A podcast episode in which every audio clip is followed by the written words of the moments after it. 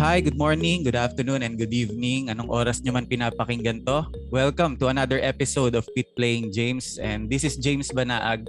At sa podcast na to, palagi kong sinasabi na it's okay to shit, not to quit. As someone na mahilig mag-travel, isa ako sa mga tao na sobrang nalung- nalungkot dahil yan yung isa sa mga sobra talagang naapektuhan ng pandemic eh. But, eh, well, in fact, kahit nga mag-backtrack tayo, makikita natin na because of traveling from one place to another, kaya talagang kumalat yung virus, di ba? Yung COVID-19. Ngayon, well, we cannot travel yet papunta sa ibang bansa. Well, at least not like before. Somehow, we should be happy na unti-unti nang nag, nagbukas yung mga travel destination natin dito sa Pilipinas. Kaya naman, in this episode, kukumustahin natin ang tourism industry natin. So, I invite, it's such an honor. I invited our Department of Tourism Secretary, no other than Secretary Berna Romulo Puyat. Hi ma'am, thank you. Hi.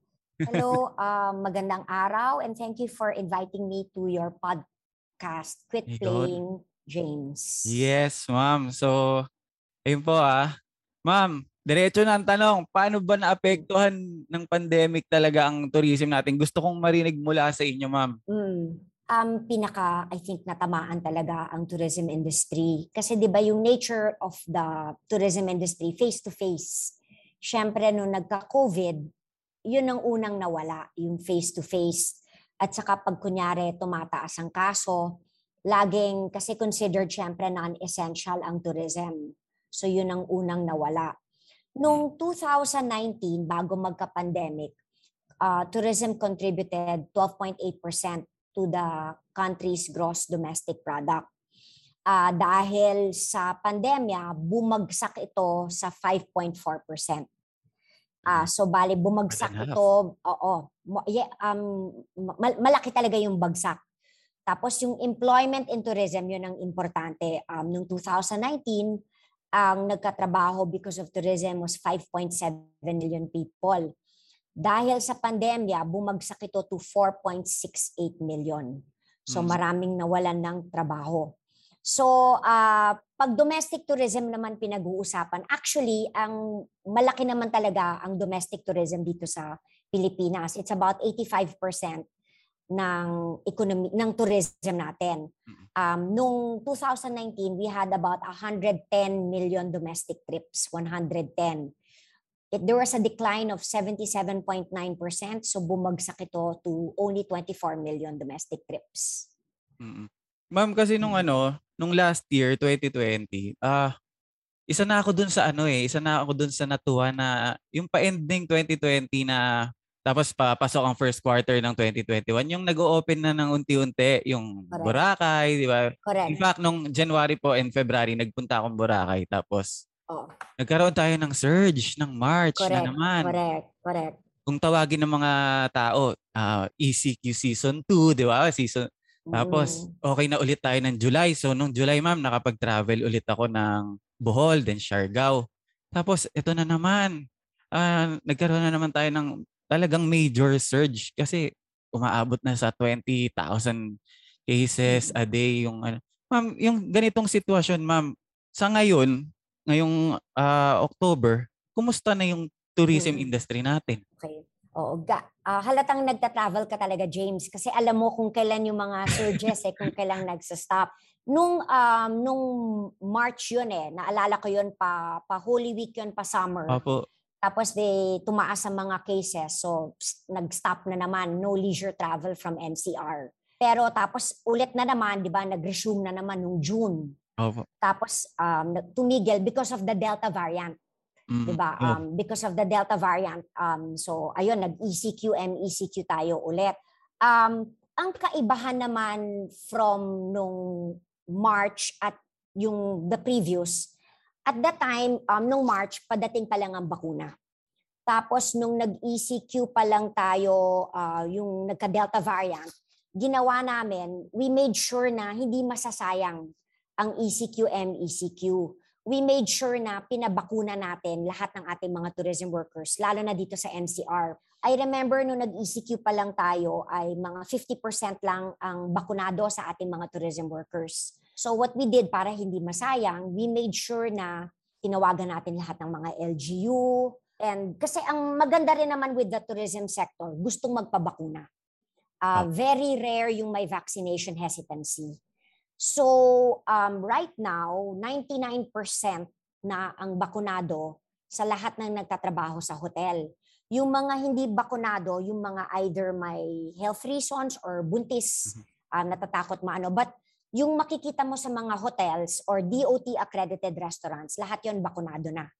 So yun ang ginawa namin during the ECQ and ECQ season now with the alert level system, 'di ba usually um ano yan may MGCQ, GCQ, Opo. yung maraming Q. Um nagpa-pilot testing tayo ngayon ng alert level system. So ang NCR now is under alert level 4 and under alert level 4 nung nag-alert level 4 at least pinayagan na ang pagbukas ng mga restaurant sa mga hotel or or mga restaurants. Mm-hmm. Kaya napapayag namin na magbukas sila because nasabi namin na bakunado naman lahat.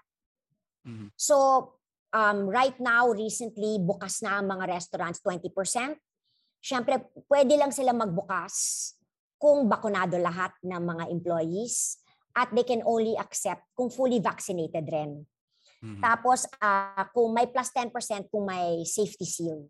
Mm-hmm. Uh, so, tapos uh, just last uh, Thursday, pinayagan na rin yung no age restrictions. Yung mga pumupunta kasi sa mga ating tourist destinations all over the country, galing sila lahat majority from the NCR. NCR. So, eh ang pamilyang Pilipino, 'di ba, um, hindi mag malimit. Syempre like ikaw siguro James makaka-travel ka kasama mo ang barkada, pero mas gusto mong ka-travel ka pag nag pumupunta ka sa isang magandang lugar, kasama mo buong pamilya mo. Apo. Eh so masaya kami na at least uh, uh, wala nang age restrictions. So hmm. kasi 'di ba, the Filipino family, 'di ba, we travel as a family, 'di ba? Ayaw mo maiwan yung mga below 18 at above 65. Ah, saka so ma'am, ngayon, saka ma'am nandito kasi sa NCR ang ano eh, ang stress. Dito gustong mm-mm. somehow maka-escape ng mga tao. Kaya gusto talaga nila kami, gusto namin talaga makapunta man lang sa beach, mga ganyang lugar. Mm-hmm. Pero bukas rin kasi syempre yung mga iba sasabihin nila they cannot afford. Kasi mm-hmm. ano rin eh. Uh, so bukas naman ang Intramuros. Uh-huh. Yun, um, dahil since nagbukas ang Intramuros, we receive about 2,000 people per day. Maraming nakapila. Kaya makikita mo ang haba-haba ng pila kasi meron kaming uh, um, nililimitahan namin yung mga tao na makakapasok. Kasi para talagang open air, open space at hindi crowded. Ma'am, yung mga tourism employees na tinutukoy nyo, kasama ba dyan yung mga yung mga tour guide, yung mga... Oo, syempre. Tour guides. Tapos, for example, in the case of Boracay, hindi lang yung mga nagtatrabaho sa hotel oh. or kunyari yung tour guide, sinama namin lahat na nagtatrabaho sa airport, mga bankero, yung nagbebenta mm. sa souvenir, yung mga yung mga driver, lahat yon sinama namin. Kasi when you think about it, lahat naman sila tourism worker, pati mga masahista, yung mga nagbebenta sa souvenir shop, kasama yun lahat.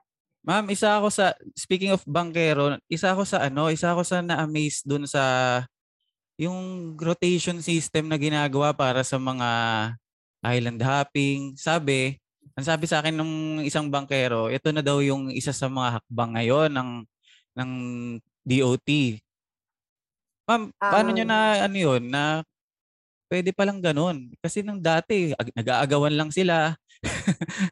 Oh, ah, ah, what do you mean? Yung Nag-aagawan sa hindi parang ngayon kasi nagro-rotation daw yung mga yung mga bankero na parang hindi hindi sila puwedeng kumuha agad ng ng, ah, turista agad-agad kasi Ah, nakaano daw sila, nakalista daw sa Ah, LGU baka ano, LGU ang gumawa. Kasi Ah. kami sa Department of Tourism, yung mandate lang namin talaga, yung mga ah, health and safety protocols at pag-accredit ng ating mga hotel, mga ah. accommodation establishments. Ah, pag mga ganyang mga rotation, yung mga bankero, sa. LGU yon. Ah. Well, ma'am, ako siyempre nandito na nandito na tayo, ma'am. Naku-curious lang ako, ma'am paano po ba kayo napunta sa ano sa depart is, kayo ba hmm. ay someone na mahilig sa travel kaya kayo napunta sa tourism industry sa tourism sa Department of Tourism or minahal nyo na lang yung mga ano natin talagang yung tourism industry mismo dahil Ah, ba- kayo. Bago ako napasok sa Department of Tourism, I was with the Department of Agriculture for 12 years. Ah, so yun, um, umiikot ako all over the country. Mm. Tapos nakikita ko syempre, we- I was promoting, syempre I was with the Department of Agriculture. I was an undersecretary. I was promoting yung ating ah, pagkain, yung mga in- yung mga crops, yung mga yung mga tanim ng ating mga magsasaka. Yun ang ating mga pinopromote dati. Mm. Tapos um, yun na lang na, na na-appoint ako bigla sa Department of Tourism. So parang the same lang siya kasi dati pinopromote ko lang pagkain. Na-expand yon pati yung buong Pilipinas na its promotion. But when you talk about Department of Tourism, it's really not about only promoting how beautiful the country is. Mm. Like lalo na um, ngayon may accreditation. Yung accreditation na yan, hindi lang dapat papasa sa yung world standards. Ngayon may health and safety protocols na na dapat dumaan sa Nadagdagan, Department of no? Health. Nadagdagan kasi ngayon ang mga travelers, ang hinahanap talaga is um, ligtas ba ako sa pupuntahan ko. Mhm. So kailangan stricto ka talaga sa health and safety protocols. Mm. Um, tapos mas mas iba na ngayon yung trabaho eh. It's not only about promoting eh. Ngayon, 'di ba, um, hindi naman namin mandate na magpabakuna pero nag gumawa kami ng paraan. Yes. Nagpapasalamat nga kami kay Sec Galvez at kay Sec Dizon dahil kahit na let's say ang Boracay, Bohol, Siargao, Palawan, ah, hindi siya priority sa vaccination kasi 'di ba inuna muna yung NCR plus 8 nag nag-alat talaga sila kasi alam nila the only way na makakapag-restart at maprotektahan ng ating mga tourism workers is kung bakunado sila lahat. So, yun eh, yung mga naging trabaho ko would be now yung vaccinating. And Yeah. then there was a time last year because of Bayanihan 2, nagbigay rin kami ng financial assistance. Pero yun ay dinaan sa dole naman. Tapos meron din yung pautang. Ah, kasi yun, usually hindi rin mandate yun ng Department of Tourism. Pero marami sa ating mga MSMEs kasi actually akala nga nila pag you talk about tourism, akala nila yung mayayaman lang. Hindi nila alam, 99% are small businesses. Hindi sila makahiram ng sa bangko. Masyadong mataas ang interest rate. Um, because of Bayanihan 2, may naalat na 6 billion pesos. Ito ay nilagay under SB Core, which is under the DTI. Maganda yung terms nito, 4 years to pay, zero interest, zero collateral, at may 2 years grace period. Yung importante for me, yung 2 years grace period. Ibig sabihin, kung umutang ako ngayon, 2021, magbabayad na ako 2023. Kasi yun na nga eh, um, yung, yung, yung virus kasi, di ba, very unpredictable. Yes. So minsan uh, nag-aalinlangan maghumiram yung mga sa tourism industry kasi baka hindi daw sila makabayad agad. So napaka-importante itong grace period. Oops, wait. Maiksi lang to kaya no need to skip ad. Thank you so much for listening to this podcast with Playing James and for your comments, suggestions, and reactions, pwede nyo akong i-message sa social media. Sa Facebook, I'm James Banaag. Sa Twitter at sa Instagram at Dear Scar James. Pwede rin naman sa Laika at James Banaag. O pwede rin na sa Facebook page ng The Marcus Network. Okay? Once again, this is Quit Playing James kung saan naniniwala tayong it's okay to shit than to quit. This is presented to you by the Marcus Network. Alright, back to me.